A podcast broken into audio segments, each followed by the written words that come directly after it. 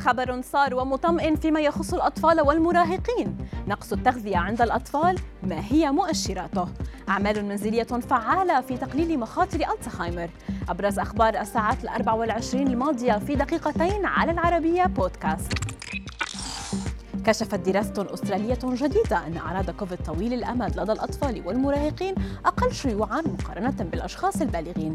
كما لم يزد متغير دلتا من خطورة المرض على هذه الفئة وفق صحيفة الجارديان وعلى الرغم من أن قابليته للانتقال أدت إلى ارتفاع معدلات الإصابة في متغير دلتا لم يسبب مرضا أكثر خطورة لدى هذه الفئة من السلالات السابقة. إلا أن الأطفال والمراهقين الذين يعانون من حالات صحية مسبقة كانوا أكثر عرضة بنسبة 25 مرة للإصابة بأعراض حادة من كوفيد 19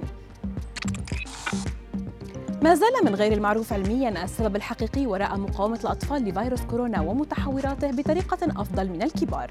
الأبحاث في كلية ألبرت أينشتاين للطب في الولايات المتحدة بدأت في الكشف عن أن السبب الذي يجعل الأطفال يتمتعون بأداء جيد ضد كوفيد 19 قد يكمن في الاستجابة المناعية الذاتية.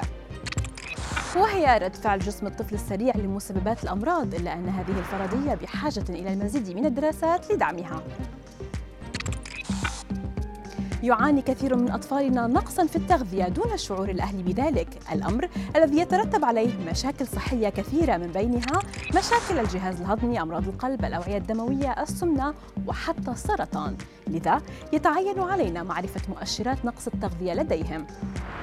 ومن هذه المؤشرات الوهن، مشاكل التنفس، ضعف التركيز، النعاس، الدوار، النهم في تناول الطعام غير المفيد.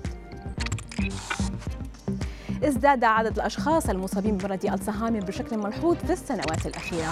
وتشير دراسة جديدة إلى أن بعض الأعمال المنزلية قد تكون فعالة في تقليل مخاطر الإصابة بهذا المرض.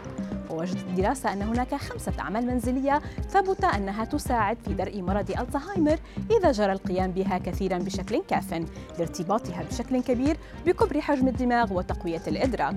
ومن هذه الأعمال التنظيف وترتيب المنزل والطهي والبستنة والأعمال المنزلية الثقيلة مثل غسل السجاد أو الحائط أو طلاء الغرف.